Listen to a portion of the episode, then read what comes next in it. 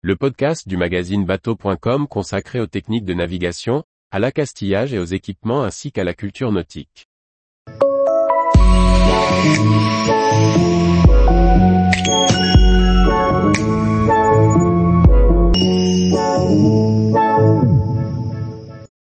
La biture, un terme marin aussi lié à la sécurité.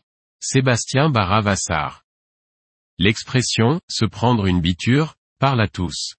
Et si ce n'est pas le cas, le contexte et la façon de le dire aideront sans doute le non initié à deviner ce qu'elle signifie. La biture, avant d'être éthylique, est un terme marin. On vous explique son origine et son utilité. L'expression, se prendre une biture, veut donc dire se prendre une cuite, se prendre une caisse. Elle s'ajoute à un florilège de belles façons de parler de notre enivrement. On pourrait croire qu'elle provient du mot, boiture, qui fait référence à la boisson ou à l'action de boire mais en réalité elle trouve bien son origine dans le jargon marin.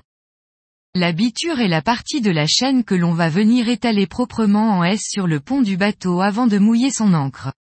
Et l'arrêt du bateau au mouillage ou au port signifie pour beaucoup de marins un passage au bar le plus proche ou tout autre lieu pour s'adonner à une bonne beuverie. D'où notre fameuse expression, se prendre une biture.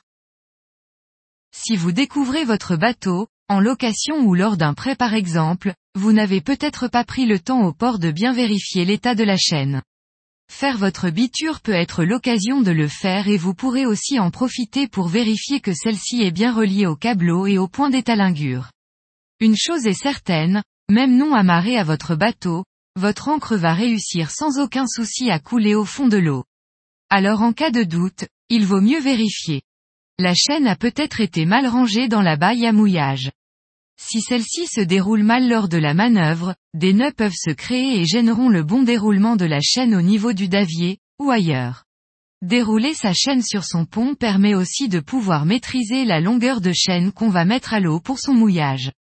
Une donnée qui est très importante pour s'assurer de la bonne tenue de son encre.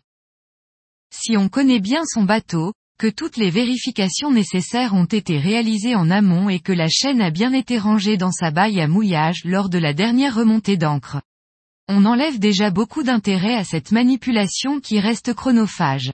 Il est possible de contrôler la longueur de chaîne immergée en plaçant des marqueurs directement dessus.